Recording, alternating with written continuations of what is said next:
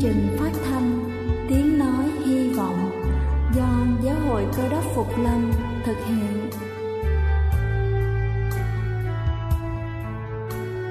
Kính thưa quý vị, Đức Chúa Giêsu trước khi Ngài về trời đã ban cho các môn đệ của Ngài một điều răn mới, đó là họ phải yêu thương nhau như chính tình yêu mà Ngài đã dành cho họ.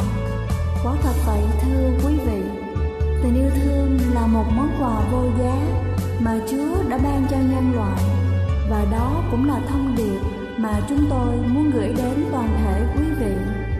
Nếu quý vị muốn tìm hiểu thêm về chương trình, về niềm tin hoặc muốn nghiên cứu về lời Chúa, xin quý vị gửi thư về chương trình phát thanh Tiếng Nói Hy Vọng, địa chỉ 224 Phan Đăng Lưu, phường 3, quận Phú Nhuận, thành phố Hồ Chí Minh hoặc gửi email cho chúng tôi theo địa chỉ tiếng nói hy vọng amos@gmail.com Ngoài ra, quý vị cũng có thể liên lạc với bất kỳ hội thánh cơ đốc Phục Lâm tại địa phương gần nhất. Xin chân thành cảm ơn và kính mời quý vị lắng nghe chương trình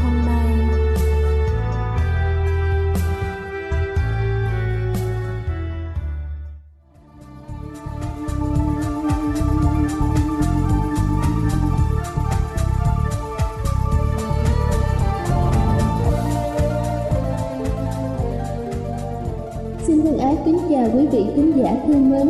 Rất vui vì buổi sáng hôm nay chúng ta lại gặp nhau trong chương trình phát thanh tiếng nói hy vọng. Nguyện xin Chúa luôn ban thật nhiều ơn phước cho quý vị. Hôm nay chúng ta sẽ cùng nhau lắng nghe về một câu chuyện với tựa đề bài hát cuối cùng Lois Albert Banks kể về một nam ca sĩ cơ đốc rất nổi tiếng một ngày kia, ông khám phá ra rằng mình bị ung thư lưỡi, cần phải phẫu thuật gấp để cứu mạng sống.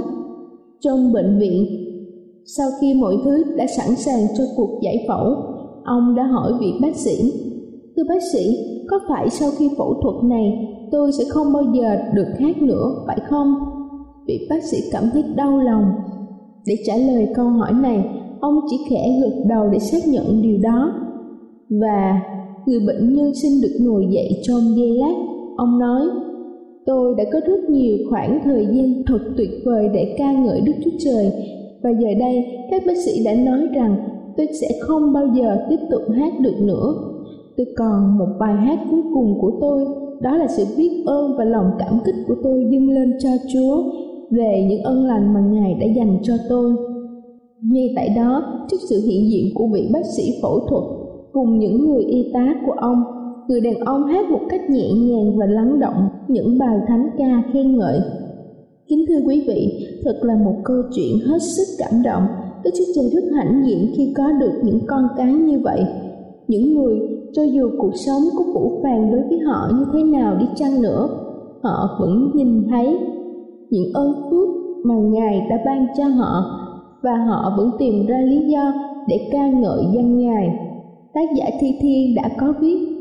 Hỡi linh hồn ta hãy ngợi khen Đức Giê-hô-va mọi điều gì ở trong tay ta hãy ca tụng danh thánh của Ngài. Hỡi linh hồn ta hãy ngợi khen Đức Giê-hô-va chớ quên các ân huệ của Ngài. Vâng, quả thật vậy, khi chúng ta chỉ còn một bài hát cuối cùng để hát, hãy dùng nó để khen ngợi Đức Giê-hô-va, chớ quên các ân huệ của Ngài. Là chương trình phát thanh Tiếng Nói Hy Vọng do Giáo hội Cơ đốc Phục Lâm thực hiện.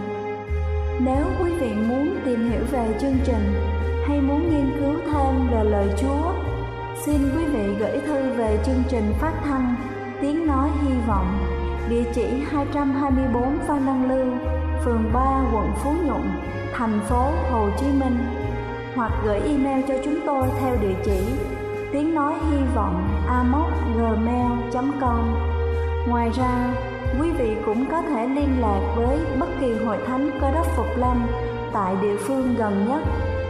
Xin chân thành cảm ơn và kính mời quý vị tiếp tục lắng nghe chương trình hôm nay.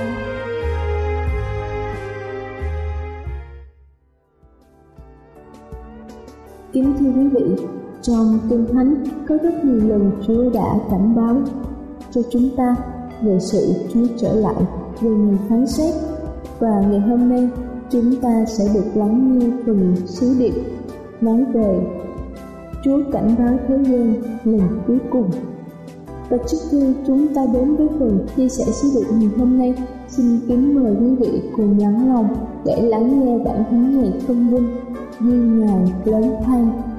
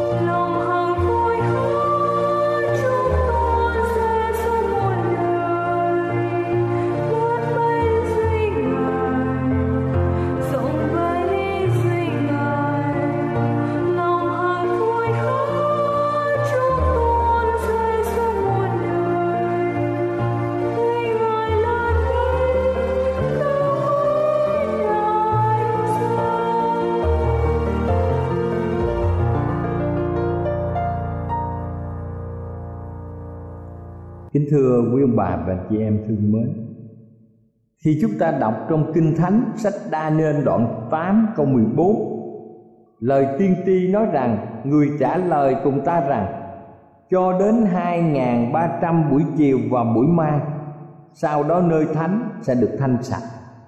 Kính thưa quý ông bà, chị em, Lời tiên tri 2.300 năm này, Chúng ta đã có một chìa khóa lời tiên tri dài nhất ở trong kinh thánh kéo dài 2.300 năm với những dấu hiệu ở trong lời tiên tri này đã được ứng nghiệm hoàn toàn trong lịch sử loài người. Lúc chấm dứt lời tiên tri 2.300 năm này, một phong trào rộng lớn phát triển ở trên thế giới để đáp ứng cho những sự đòi hỏi của lời tiên tri này thì phong trào phải có mục đích đánh đổ những sự giả mạo của những chế độ tôn giáo không đi theo đường lối của Đức Chúa Trời. Phục hưng lại lẽ thật. Mọi người hiểu biết về chức vụ tế lễ của Đức Chúa Giêsu Cơ Đốc liên quan đến đền thánh và sự phán xét như chúng ta nhận thấy khi nghiên cứu đa nên đoạn 8 lẽ thật này đã bị sự phản đạo của một số tôn giáo xuyên tạc và làm lu mờ. Bây giờ câu hỏi sau đây được đặt ra cho chúng ta về lẽ thật, sự mong mỏi của chúng ta. Đây là một lý do chính đáng để chúng ta hiểu đúng ý nghĩa của lời tiên tri trong đa nên đoạn 8 câu 14 sách khải quyền là một cuốn sách song sinh, đi song song với sách Daniel. hai sách này được ví như hai lá chắn. Những đoạn khó hiểu trong sách Daniel được giải thích rõ ràng bằng những đoạn tương tự trong sách khải quyền. Một đoạn của sách khải quyền phù hợp với Daniel đoạn 8 câu 14 như cái bao tay với bàn tay đó là sách khải quyền, đoạn 14 kính thưa quý ông bà, chị em. Khải quyền, đoạn 14 chúng ta mở trong sách khải quyền, đoạn 14 và chúng ta đọc từ câu 14 đến câu 16 tôi nhìn xem, thấy một đám mây trắng có kẻ giống như một con người ngồi trên mây, đầu đội mão triều thiên vàng, tay cầm lưỡi liềm bén có một thiên sứ khác ở đền thờ đi ra cất tiếng lớn, kêu đấng ngồi trên mây rằng, hãy quăng lưỡi liềm xuống và gặt đi, vì giờ gặt hái đã đến. Mùa màng dưới đất đã chín rồi. Đấng ngồi trên mây bèn quăng lưỡi liềm mình xuống đất và đất đều bị gặt kính thưa quý ông bà chị em, chúng ta xem, mùa gặt được nói đến ở đây trong kinh thánh có phải là ngày tận thế hay không? Đoạn này giống như những lời diễn tả về chúa phục lâm. Chúng ta có thể tin như vậy. Và một đoạn kinh thánh tương tự là Matthew đoạn 13 câu 39 đã nói rõ như sau. Mùa gặt là ngày tận thế. Mùa gặt là ngày tận thế. Như vậy phải chăng chúng ta đang sống giữa những ngày cuối cùng trước khi xảy ra ngày tận thế? Là mùa gặt hay không? Kính thưa quý vị bằng chứng cho phép chúng ta có một câu trả lời mà thôi những dấu hiệu không chối cãi được chứng minh rằng chúng ta đang sống trong những ngày cuối cùng trước khi mùa gặt xảy ra cho thế gian kế tục chúng ta sẽ có câu hỏi Đức Chúa Trời có cho phép mùa gặt xảy đến mà không có sự báo trước chăng? Kính thưa quý vị, Ngài đã không bao giờ cho phép một điều như vậy xảy ra.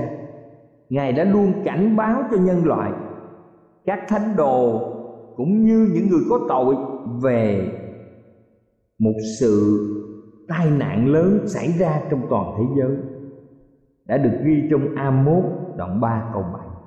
A1 đoạn 3 câu 7 kính thưa quý vị chúng ta biết rằng khi Noe cảnh báo về đại hồng thủy khi Mô-xe cảnh báo về tai họa cho xứ Egypto khi tiên tri Jonah cảnh báo cho dân sự ở Ninive và khi Đức Chúa Giêsu Cơ đốc cảnh báo cho sự hủy diệt sắp xảy ra cho Jerusalem của người Do Thái, thì cũng vậy, trong những ngày trước giờ gặt hái cuối cùng trước ngày tận thế xảy đến cho thế gian, đức chúa trời của sự yêu thương không hề thay đổi.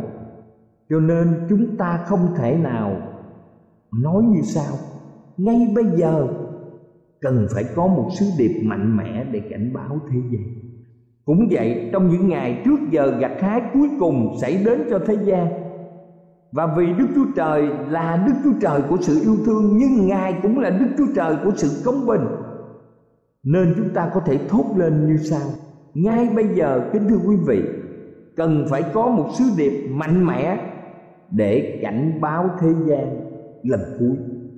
Có người thắc mắc rằng Kinh Thánh có đoạn nào đề cập một cách rành mạch về lời cảnh báo cuối cùng trước giờ tận thế hay không?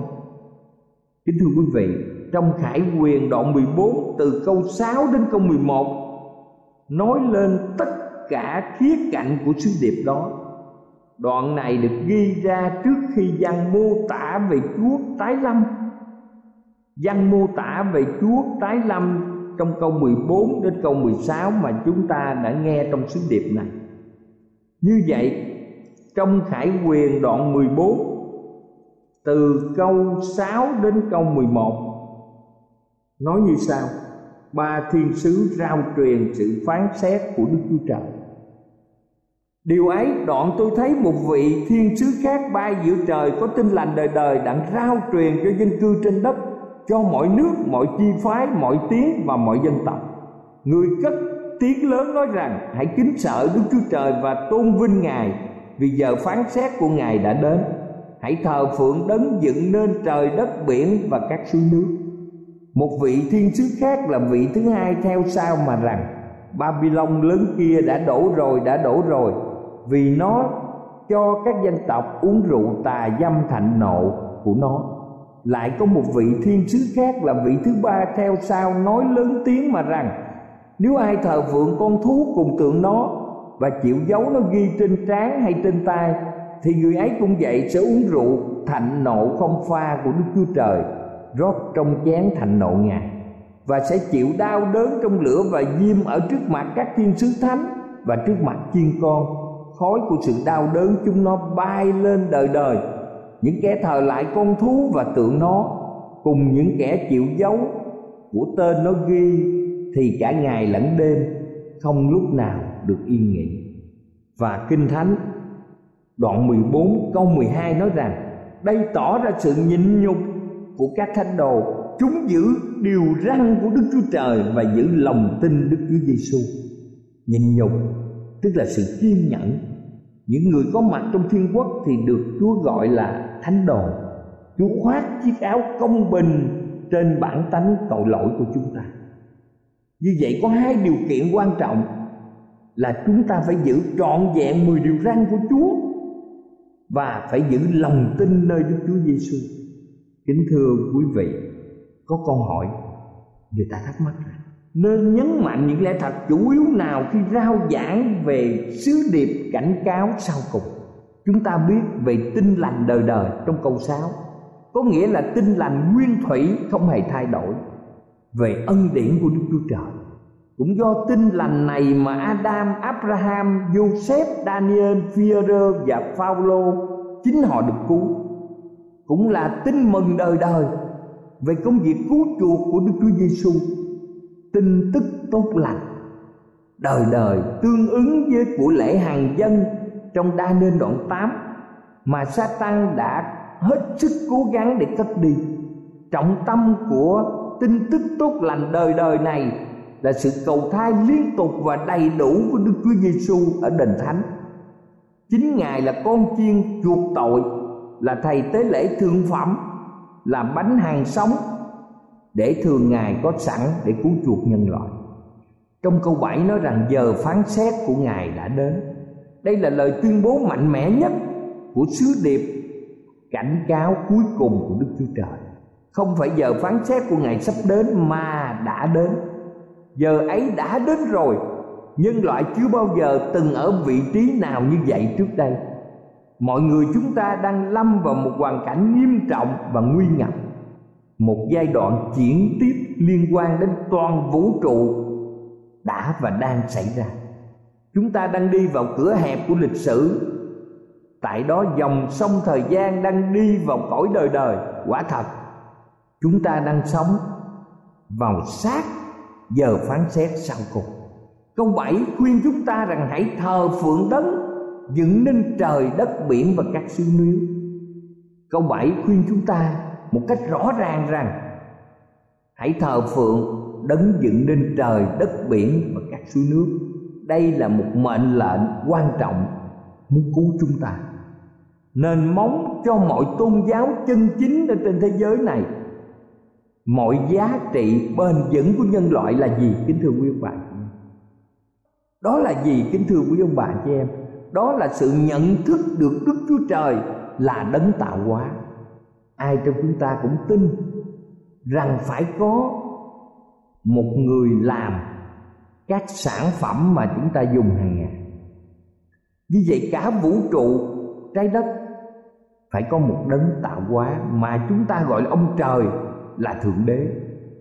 Đây là một nền móng cho sự quy quyền của ngài và trách nhiệm của con người đối với ngài. Nhờ sự nhận thức quan trọng này mà đời sống con người chúng ta sống có ý nghĩa trong những ngày ở trên đất này. Chúng ta có mục đích sống.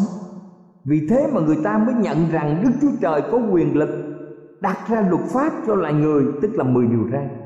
Và mọi người phải chịu trách nhiệm trong ngày phán xét bằng chính đời sống hàng ngày của mình, bằng cách liên kết sự sáng thế và sự phán xét. Câu kinh thánh này cũng liên kết việc đầu tiên và việc sau cùng đồng thời khẳng định rằng thế gian sẽ chấm dứt như đã bắt đầu một cách hợp lý và theo dụng ý của Đức Chúa Trời. Vì vậy điều này là một sự thách đố trực tiếp cho mọi triết lý ngoại giáo trong thời đại chúng ta. Và lời kêu gọi thờ phượng Đức Chúa Trời, Ngài là đấng tạo hóa, đấng công bình, đấng yêu thương là điều bất di bất dịch của luật pháp 10 điều răn không bao giờ thay đổi. Đây là sự trường tồn của ngày thứ bảy, không phải là ngày chủ nhật, tức là ngày sa bát hàng tuần. Đó là dấu hiệu lâu dài quyền năng sáng tạo của Đức Chúa Trời dành một ngày để mọi người chúng ta tưởng nhớ thờ phượng Đức Chúa Trời là đấng dựng nên muôn loài dạng vật. Có người hỏi rằng trên thế giới ngày nay có một nhóm người cơ đốc nào coi sự rao giảng sứ điệp về sự phán xét là nhiệm vụ mà Đức Chúa Trời đã giao phó cho họ hay không? Mọi người chúng ta trông đợi điều này. Nhóm nào? Kính thưa quý bà chị em, đó là nhóm cơ đốc Phục Lâm. Họ đã được biết đến khi mà chấm dứt lời tiên tri 2.300 năm bắt đầu vào năm 1844. Các phong trào chờ đợi Chúa Phục Lâm lan tràn khắp thế giới và nhóm người cơ đốc Phục Lâm chỉ có một mục đích duy nhất là làm sáng tỏ cho nhân loại biết nhiệm vụ của Đức Chúa Giêsu và rao giảng sứ điệp ba thiên sứ về giờ phán xét cho mọi người. Họ đã sử dụng hầu hết mọi thứ ngôn ngữ họ đã dùng mọi cơ cấu hợp pháp như máy in đài phát thanh đài truyền hình và nhiều nhà truyền giáo đã đi khắp nơi trên thế giới này để thực hiện mau chóng công tác quan trọng này như vậy chúng ta thắc mắc rằng phong trào này có được dự ngôn trong đa nên đoạn 8 câu 14 hay không? Thưa quý vị, phong trào này hoàn toàn đáp ứng với lời tiên tri của Daniel, đoạn 8 câu 14 phong trào này được dấy lên đúng trong lời tiên tri. Từ nhiều thế kỷ trước đây, Đức Chúa Giêsu đã chỉ vào năm 1844 là năm mà Ngài đi vào giai đoạn cuối cùng trong chức vụ thầy tế lễ thượng phẩm, là năm mà cả vũ trụ phải bước vào giai đoạn mới, giai đoạn cuối cùng khi mà Đức Chúa Trời đã tỏ rõ thái độ của Ngài đối với tội lỗi. Trong lịch sử không có một thời điểm nào mà lời cảnh báo sau đây được áp dụng một cách chính xác và xác thực hơn giờ phán xét của Ngài đã đến. Năm 1844, thông tin đã trở nên nhanh chóng. Samuel Mọt đã tìm ra tín hiệu Morse để các thông tin được xử lý nhanh chóng và thời đại kỹ nghệ đã phát triển nhanh chóng sau đó. Kính thưa quý vị, phong trào cơ đốc phục lâm chẳng những giấy lên đúng lúc mà còn làm đúng nhiệm vụ. Phong trào này đã phơi bài và đưa ra lẽ thật, ra khỏi các tôn giáo mà nhiều người không hiểu biết đến. Kính thưa quý ông bà chị em, phong trào này đặt một cách vững vàng vào chức vụ của Đức Chúa Giêsu ở đền thánh ở trên trời. Đây là công việc trọng đại. Phong trào này đã dạng dĩ nói lên tội lỗi chính xác của loài người của chúng ta và tuyên bố một cách trung thực phương pháp cứu chữa mà Đức Chúa Trời ban cho chúng ta. Tạ ơn Chúa. Một phương pháp cứu chữa quan trọng. Phong trào này là cây thập tự dính đầy huyết của công ơn cứu chuộc đã được dựng nên giữa lúc sáng thế và giờ phán xét. Và như vậy đã trình bày một quan điểm hợp lý và đồng nhất về kinh thánh. Và như vậy đã trình bày một quan điểm hợp lý và đồng nhất.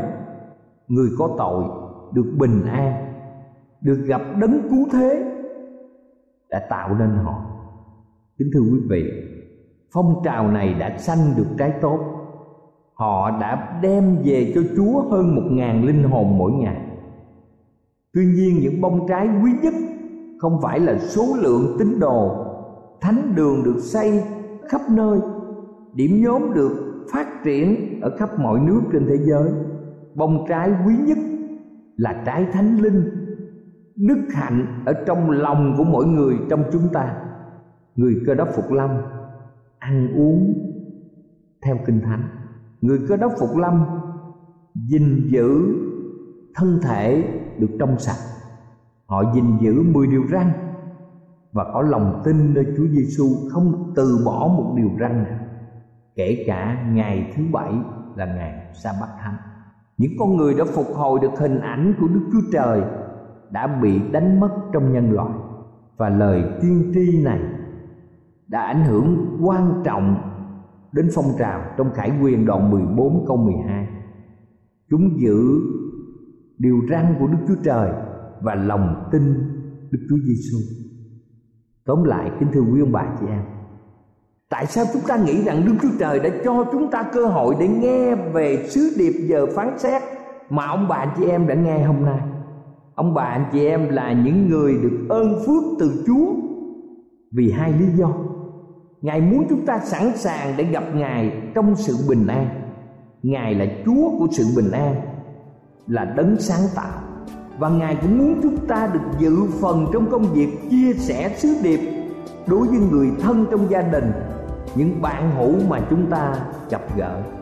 Sách EC Chiên Kinh Thánh đoạn 33 câu 7 Kinh Thánh sách EC Chiên đoạn 33 câu 7 viết rằng Ta đã lập ngươi làm kẻ canh giữ và Kinh Thánh khẳng định rằng Nên hãy nghe lời từ miệng ta Và thay ta báo trước cho chúng. Cầu chúa ban ơn cho quý ông bà.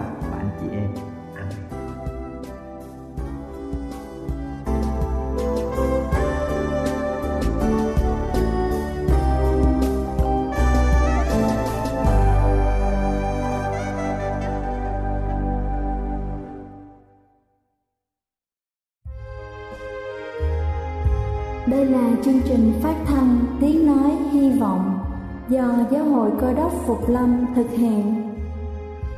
Nếu quý vị muốn tìm hiểu về chương trình hay muốn nghiên cứu thêm về lời Chúa, xin mời quý vị gửi thư về chương trình phát thanh Tiếng Nói Hy Vọng, địa chỉ 224 Phan Đăng Lưu, phường 3, quận Phú Nhuận, thành phố Hồ Chí Minh hoặc gửi email cho chúng tôi theo địa chỉ tiếng nói hy vọng amos@gmail.com Ngoài ra, quý vị cũng có thể liên lạc với bất kỳ hội thánh cơ đốc Phục Lâm tại địa phương gần nhất. Xin chân thành cảm ơn và hẹn gặp lại quý vị trong chương trình lần sau.